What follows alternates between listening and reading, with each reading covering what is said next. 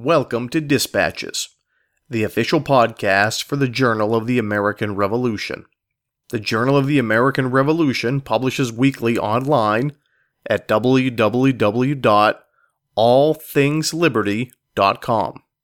For the latest in research, reviews, and commentaries, America's most important history is available free of charge at the Journal of the American Revolution. I feel this article helps us to appreciate somewhat unherald- the unheralded role of women in the Revolutionary era.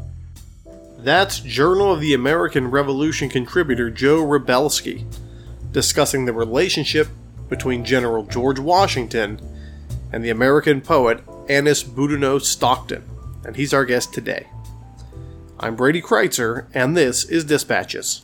This episode of Dispatches is sponsored by Simon & Schuster, publisher of Liberty is Sweet: The Hidden History of the American Revolution by Woody Holton, available now wherever books are sold. Hello, ladies and gentlemen, and welcome to another episode of Dispatches. I'm your host, Brady Crytzer.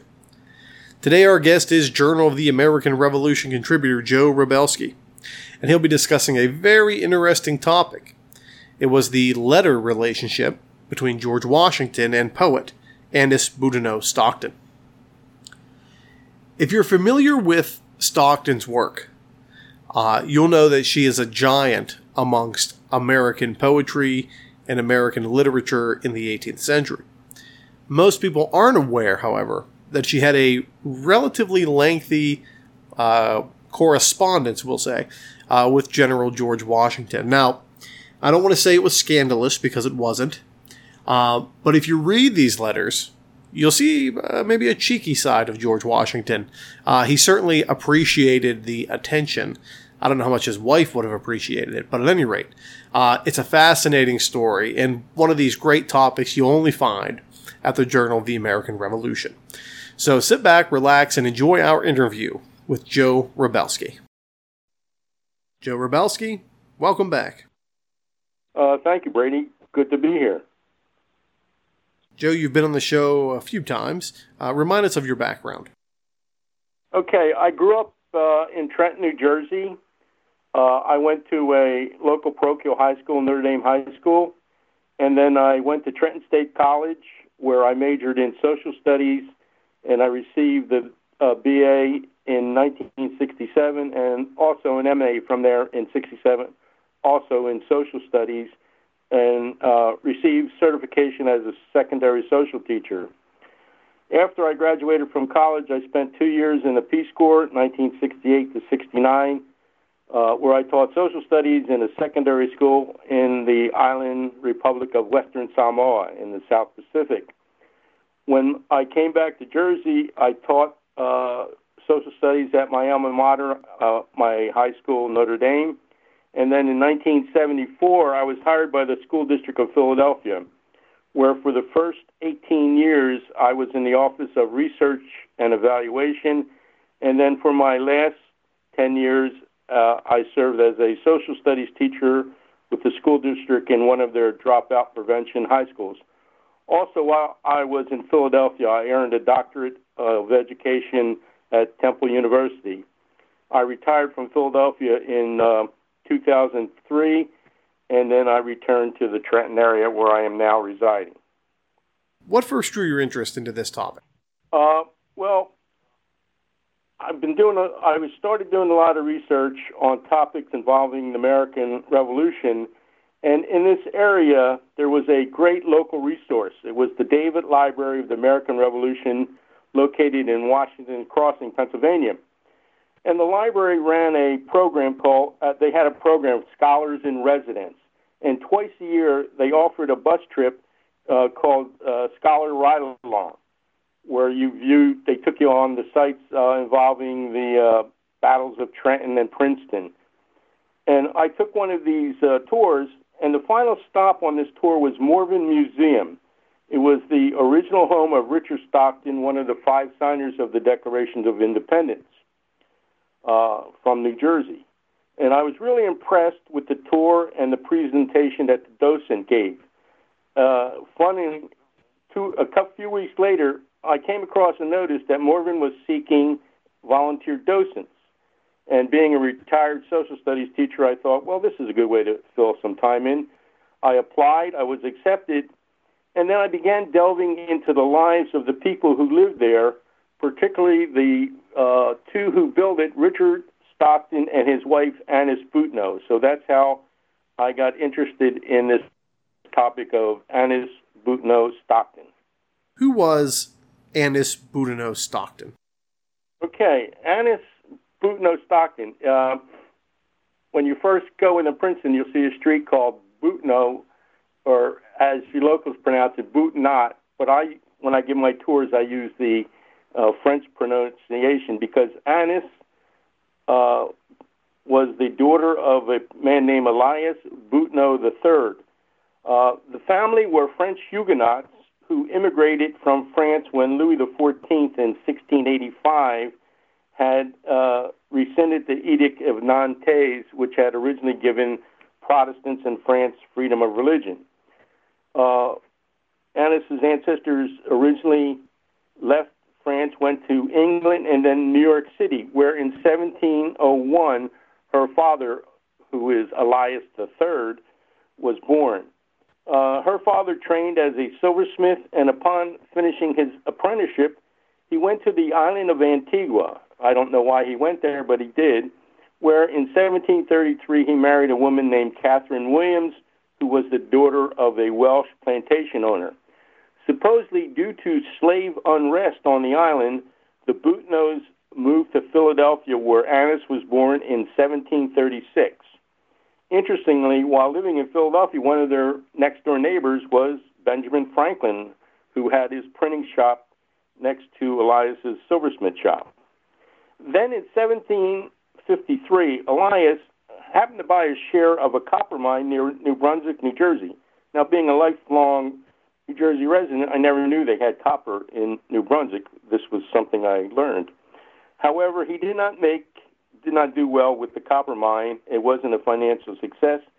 And then he bought a tavern in Princeton, which was directly across the street from the newly built Nassau Hall, which was the site of the relocation of the College of New Jersey. This was in 1756.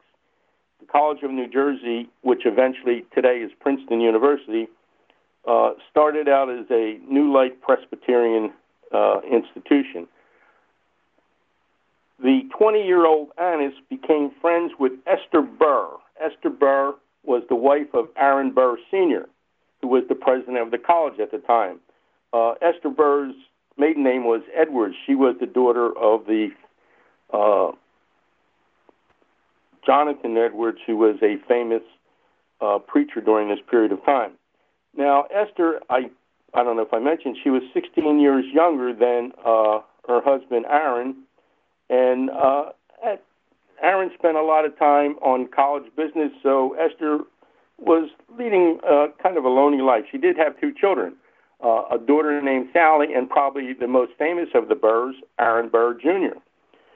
And uh, Esther made friends with a number of the people in Princeton, particularly uh, women, and uh, she became friends with the person who lived right across the street from the president's house, Annis. And uh, it's uh, she liked Annis because she was like she was a like-minded woman, uh, intelligent, eager to learn, and wanting to exhibit these uh, traits. An example of this was Esther wrote to a friend about Annis, and I will quote it, uh, what she wrote. But I must tell you what for neighbors I have. The nighest is a young lady that lately moved from Brunswick, a pretty, discreet, well behaved girl. She has good sense and can talk very handsomely on almost any subject. I hope a good girl, too. I will send you some pieces of her of poetry of her own composing that in my opinion shows some genius that if properly cultivated, might be able to make no mean figure. Sadly, two years later, in 1758, Esther and Annis's friendship ended with the death of Esther from smallpox. So that's a little bit about who Annis Boudinot was. Talk about her marriage. Okay, Annis, uh, through Esther Burr, was introduced into Princeton social and intellectual elite. Among the people she was introduced to was the Stockton family, who were descendants of one of the original settlers in the area. Uh, most likely, Annis formed a friendship with John and Abigail Stockton's three daughters, who were very close to her in age. But more importantly, she formed a bond with the oldest son, Richard. Richard Stockton was six years Annis' senior. Uh, interesting things about Richard. He was in the first graduating class of the College of New Jersey, the class of 1748. However, when he went to it, it was still located in Newark. And in that class, there were seven men. Six of those men became Presbyterian ministers. Richard was the only one who didn't. He became a lawyer like his father. And he had he, he remained in Newark where he studied law under a very prominent New Jersey lawyer man named David Ogden. Uh, upon being admitted to the bar, which was in 1754, he began a very successful law practice an interesting thing is when Richard passed the bar, his father uh, conveyed to him for the sum of five pounds 150 acres of land on the north side of the King's Highway in Princeton, on which later on Richard and Annis would build their Georgian style mansion named Morven. Uh, the friendship between Annis and Richard developed into a rom- romantic relationships and eventual marriage. While there is no official record of the actual date of the marriage, it is believed to have taken place in late 1757 or early 1758. Annis and Richard had six children. The oldest, Julia, born in 1759, twin daughters, Mary and Susan, 1761. John Richard, the oldest son, 1764. Richard or Lucius Horatio, 1768 and the youngest, a daughter, Abigail, 1753. While the two came from different family backgrounds, Anne is the daughter of a silversmith and a tavern keeper. Richard was the scion of a wealthy landowning gentry and legal professionals. Uh, however, the marriage was a love match. In uh, Constance Greiff and Wanda Gunning, who wrote the book on Morven, Morven Memory, Myth, and Reality, it was they noted their surviving letters and Annis's poetry are full of expressions of affection and concern for each other. They shared interest in books, poetry, literary friends, horticulture, and politics. While there's no official record, like I said, there's no official date. Uh, but interestingly, this romantic interest between the Stocktons and the Boudinots was further expressed when Annis's brother, Elias IV, who had studied law under Richard, and uh, Richard's sister Hannah were married. So I call them double brother-in-laws. So they both married each other's uh, sisters. So that's a little bit about their marriage. How was she widowed? Okay, so Richard Stockton, uh, he was a, a political moderate. Uh, one of the, the only record of one of his political actions took place in 1765 when he opposed the Stamp Act. Interesting, I studied a little bit more about the Stamp Act and why Richard and other people in New Jersey opposed it. Most of the, the, the highest paid tax on stamps hit lawyers because uh, every uh, legal document had to have one of these stamps on, and they were the most expensive, uh, expensive stamps. So Sounds like it was something in self interest. Uh, but Richard, I, when I give my tours and I talk about him, he had a foot in both camps. Uh, he, from in 18 months in 1767 to, uh, through 68, he spent 18 months in the British Isles. Uh, he was he gave a presentation to King George III which was a uh, representing the College of New Jersey, thanking King George for uh, getting rid of the Stamp Act. Uh, he went to the Queen uh, King George's Queen's Ball, where he met many uh, prestigious British leaders. and also he uh, went to Scotland, where, along with uh, uh, another graduate of the college, Benjamin Rush, they convinced the prominent Presbyterian uh, preacher in Edinburgh, uh, Dr. John Witherspoon, to come and be the head of the college. So, with this trip, uh, he, like I said, he his notoriety became very important in the colony.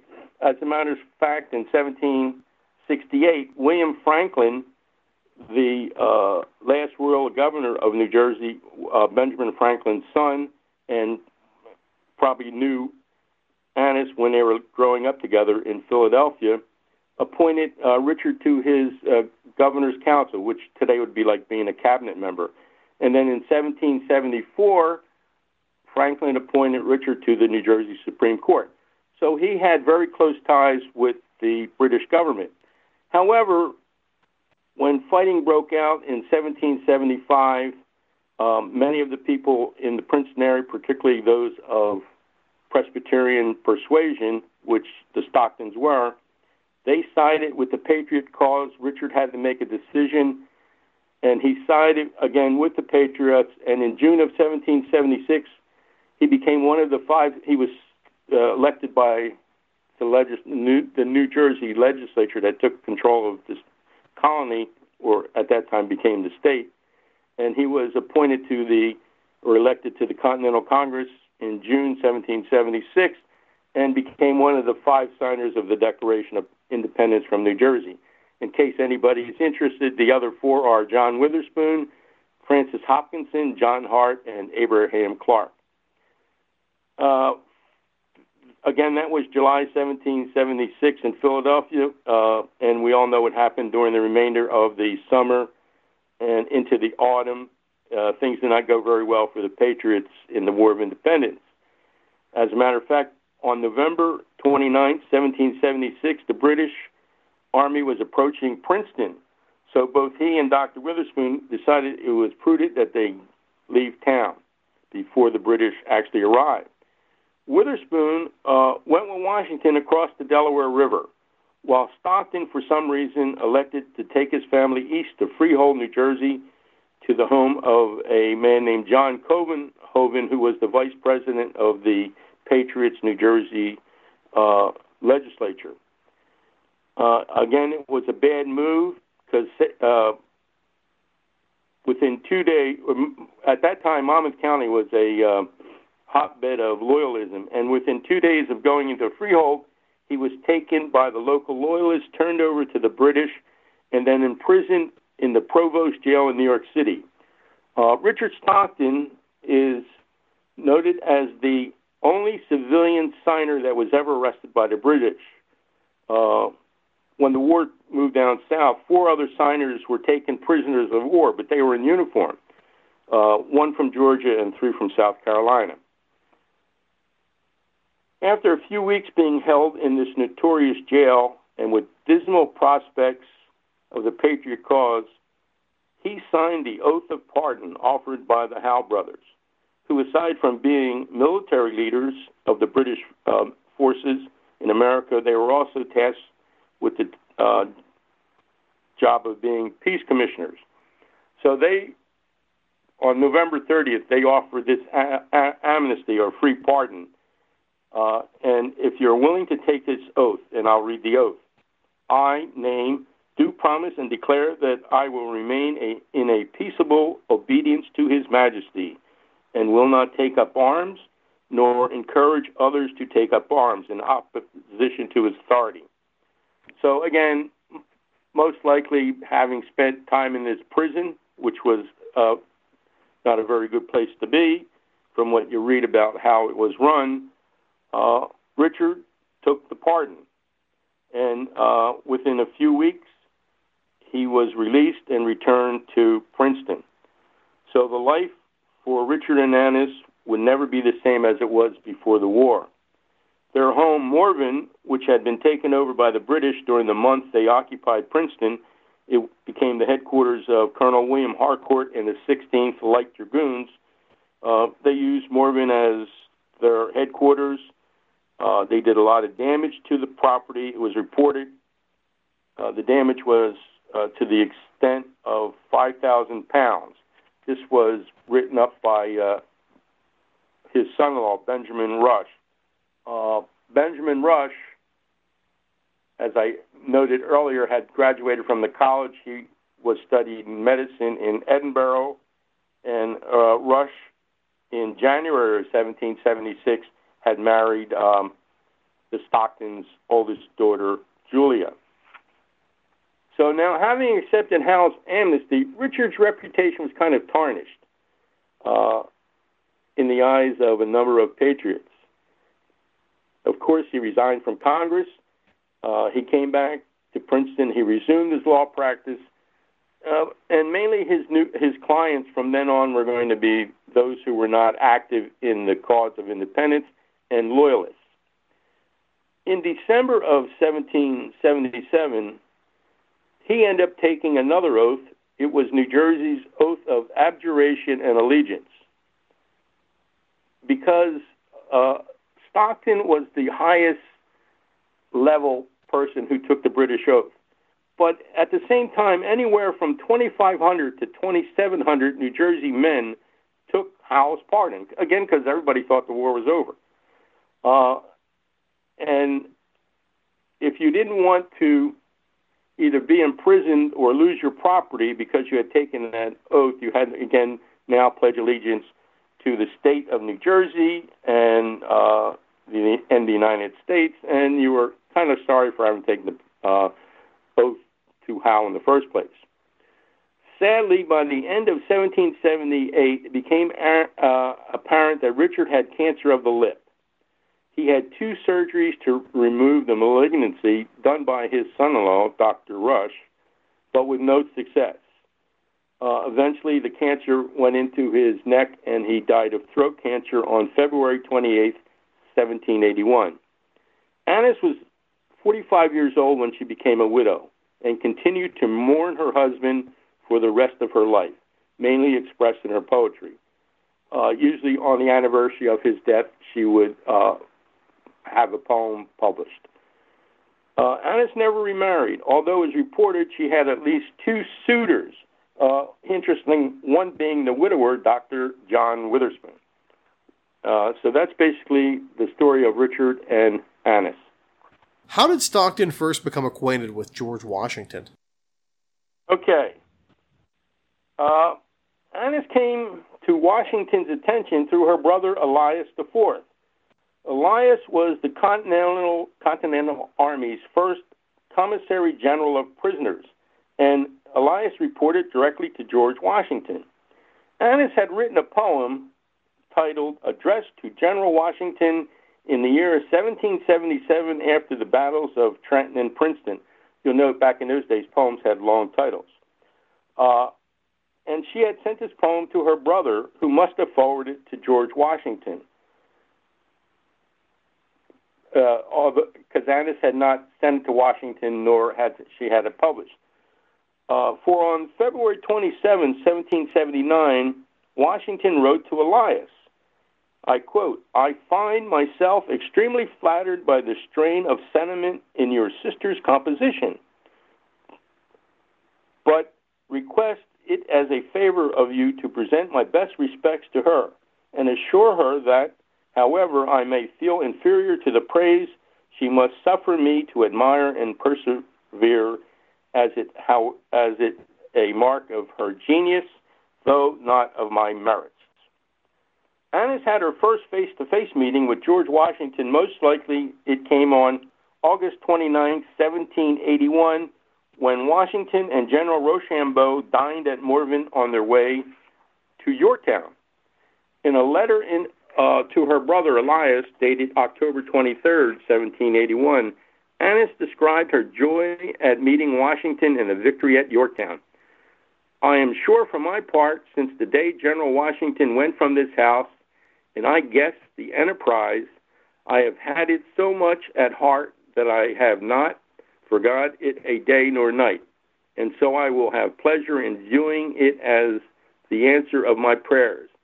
And if we women cannot fight for our beloved country, we can pray for it, and you know the widow's mite was accepted. What are some of their more, in your opinion, interesting correspondences? Well, uh, the interesting thing is, and if for people who are interested, you can uh, all of these correspondence between Richard and um, George Washington can be found online uh, at the uh,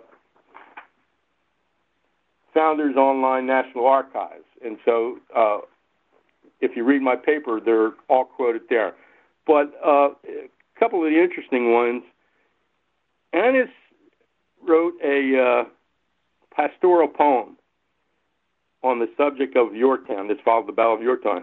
Again, it was titled Lucinda and Aminta a Pastoral on the Capture of Lord Cornwallis and the British Army by General Washington. Uh, Washington acknowledged an appreciation of her work. When he wrote to her in a letter, in part, he noted the address from a person of your refined taste, elegance of expression affords a pleasure beyond my powers of utterance, and I have only to lament that the hero of your pastoral is not more deserving of your pen, but the circumstances shall be placed among the happiest events of my life. I have the honor, etc. Uh, etc. This was the first actual correspondence from Washington to Annis. Then in the summer of 1783, uh, Richard and Annis were going to have another face to face because that summer, uh, Congress had been chased out of Philadelphia by disgruntled Continental soldiers, and her brother Elias the Fourth, uh, Elias Boudinot the Fourth, he was the president of the Continental Congress at the time. So they adjourned in Philadelphia, and he suggested they uh, reconvene in Princeton. And uh, starting, and their first meeting was on July 2nd in uh, 1783, and they remained in Princeton until November. And one of the things the Congress did, they invited George Washington to come and consult with them. At this time, Washington was in Newburgh, New York. Uh, you know, everybody, the war was over. They were just waiting for the final peace treaty. And so in August uh, 26th, he or he came down from Newburgh, set up headquarters in uh, a little town, out, little village outside of Princeton called Rocky Hill. His headquarters, his last new headquarters, was a place called Rockingham, which is a state museum today. And on August 26th, he gave an address to Congress in Nassau Hall, and Annis was uh, believed to be in attendance. And again, every time she saw Washington, she ended up writing a poem about uh, what she thought of him, and uh, she wrote him a letter telling him how much she liked what he did. And uh, she went so far that she wrote a follow up letter uh, saying that she has to beg his pardon. She thinks she was too effusive of gratitude and esteem, and she hoped he she didn't offend him. Now, the next day, Washington, it seems, in a playful mood, re- replied to Annis's poem. And note, he began, You apply to me, my dear madam, for absolution, as though I was your father confessor, and as though you had committed a crime, a great in itself, yet of the venial class. And Washington went on further in his letter to uh, flatter Mrs. Stockton about her poetry and invites her to dine with him next Thursday. And uh, he goes, and go through the proper course of penitence, which shall be prescribed. And he concludes the letter by saying, Be assured we can never forget our friend at Morven, and that I am, my dear madam, with every sentiment of friendship and esteem, your most obedient and obliged servant, George Washington. Interestingly, uh, George, or William Baker, uh, who wrote uh, the book the itinerary of George Washington, uh, in a footnote, stated his reply and acknowledgement dated Rocky Hill, September 2nd, 1783, which is about this letter, is thought to be the most sprightly and effusive of his pen. Uh, the Treaty of Paris was signed in September. Uh, Congress and Washington got word of it on October 31st of that year, and uh, Congress then adjourned in November. They re met in Annapolis in December, where on December 23rd, Washington uh, tendered his resignation of commander in chief and went to Mount Vernon. And Annis wrote another part two of her, Lucinda and Aminta uh, Pastoral, uh, talking about the great things he did. Interesting thing, it, you can read this poem in the book uh, by, I'll talk about that a little while. Uh, the poem was 292 lines long. So Annis was not uh, lacking in words of praise of Washington. Uh, th- and this was their last correspondence until 1787, when Washington was the president of the convention that was going to uh, reconfigure the Articles of Convention of Confederation, and we know it was the uh, eventually led to the present Constitution. Uh, again, Annis composed poems about, it was called an epistle to George Washington in May of 1787. He sent her a letter uh, on June 30th saying that he, he feels bad that he didn't reply earlier, but he was so busy uh, with his duties as president of the convention. They hadn't had another correspondence until August 31st, 1788. Uh, when Washington sent Mrs. Stockton a letter talking about how great it was that the United States new Constitution was going into effect. And he attrib- and interestingly, in this letter, he said he attributes it to the uh, attributes the, the adoption to providence. Also, he praised the role of woman in the birth of the United States. Nor would I rob the fairer sex of their share in the glory of a revolution so honorable to human nature. For indeed, I think you ladies are in the number of the best patriots America can boast. Uh, they continued correspondence in March of 1789 when it became apparent that Washington was going to become uh, the president of the United States. Anna sent him another letter describing how great the United States will be and how lucky they are that Washington was going to be the president. And in the bottom of the letter, at the end of the letter, she felt sorry that because of his duties of the office, that this most likely was going to be a fare, farewell farewell letter, and uh, in turn, Washington thanked her for her polite letter and poem. The culminating event in the relationship between the poet and the general came on April 29, 1789, when Washington went through Trenton, uh, New Jersey, on his way to New York City for his inauguration. The residents of Trenton had uh, built a triumphal arch over the bridge that spanned the Assunpink Creek, which was the site of the Second Battle of Trenton. On, there was a banner on the arch that read, The defender of the mothers will defend the daughters. And uh, as Washington approached the arch, he was met by a group of young ladies and matrons who sang a song of praise. Among the ladies, the matrons, uh, was Annis. On May 1st, she sent him the last letter and a poem. In it, she stated, Can the muse, can the friend forbear? For I must call thee friend great as though thou art. To pay the poor tribute she is capable of when she is so interested in the universal congratulations. I thought I could testify my joy when I saw you, but the words were vain, and my heart was so filled with respect, love, and gratitude that I could not utter an idea. Uh, three days later, Washington sent Annis a thank you note, and it was his last correspondence, which started Dear Madam, I acknowledge the thankfulness of the receipt of your repeated favors were I master of my own time, nothing could give me greater pleasure than to have frequent occasions of assuring you more at large with how great esteem and consideration I am, dear madam, your most obedient and humble servant.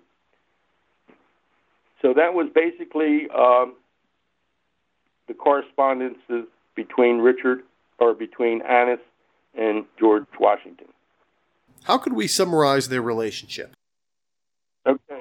Uh, before I go on, just let me note that uh, Annis uh, died in in February of 1701, 20 years after her husband, and um, she had lived in Morven for uh, most of this time. For some reason, in 1797, she got there was a falling out between her and her daughter-in-law. Uh, her eldest son Richard married a woman named Mary Field, and Annis moved out of Morven. First, she went to live with her daughter Julia uh, Rush in Philadelphia, and then in 1789 she moved in with her youngest daughter Abigail, who had married Mary Field's uh, brother Robert, and she lived with them on their estate along the Delaware River in Burlington County. And as I said, Annis died on February 6, 1801. Uh, her remains were brought to Philadelphia, and today her grave is in the Christ Church Cemetery, uh, the plot owned by the Rushes. Uh, a side note: Richard, her husband, is buried in the Stony Brook Meeting uh, Cemetery, the Quaker Cemetery in Princeton. Now, to summarize their relationship, in, uh, my conclusion was it seems to me in the story of the poet and the general, we have a case of what I refer to as idol worship by a middle aged, talented, patriotic woman. Uh, I, we might even apply the 20th century term for such a person as a groupie. For her hero of the American Revolution, George Washington. As for the general, uh, whom we usually regard as being a somber and having a stoic personality, uh, I think it was Baker in his itineraries. He said George Washington really didn't like poetry. Uh, it seems he was delighted in her praise, sending thank you letters to her for her works about him in what seemed to be a very playful, flirtatious manner. Joe, how does this article help us understand the Revolutionary era better? Okay, I feel this article helps us to appreciate somewhat unherald, the unheralded role of women in the Revolutionary era. I know going through school, we heard about Molly Pitcher and Betsy Ross, very little more of other women uh, who took part in the revolution. And as, as Annis wrote to her brother, uh, quote, but though a female, I was born a patriot, and I can't help it if I could. Another example of her unheralded role was that when the British were approaching Princeton, aside from burning family silver and valuables, Annis went over to the college and retrieved the records and notes of the college's Whig Philosophical and Debating Society. Uh, while this group wasn't really attached to the Patriot Whig political wing, uh, she felt that their records and notes were important and that the British would have taken them and destroyed them. Uh, and one of the things was uh, posthumously, Annis was elected the only woman uh, to an honorary membership of the society.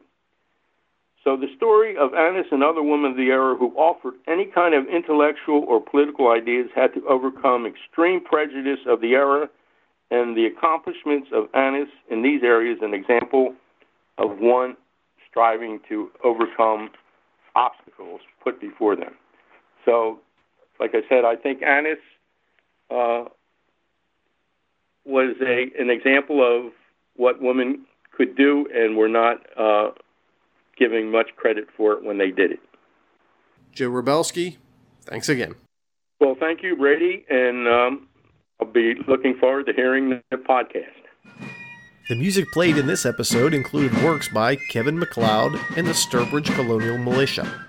Any unauthorized reproduction or use of this podcast, without the express written permission of the Journal of the American Revolution, is strictly prohibited. For everyone here at Dispatches, I'm Brady Crytzer saying so long.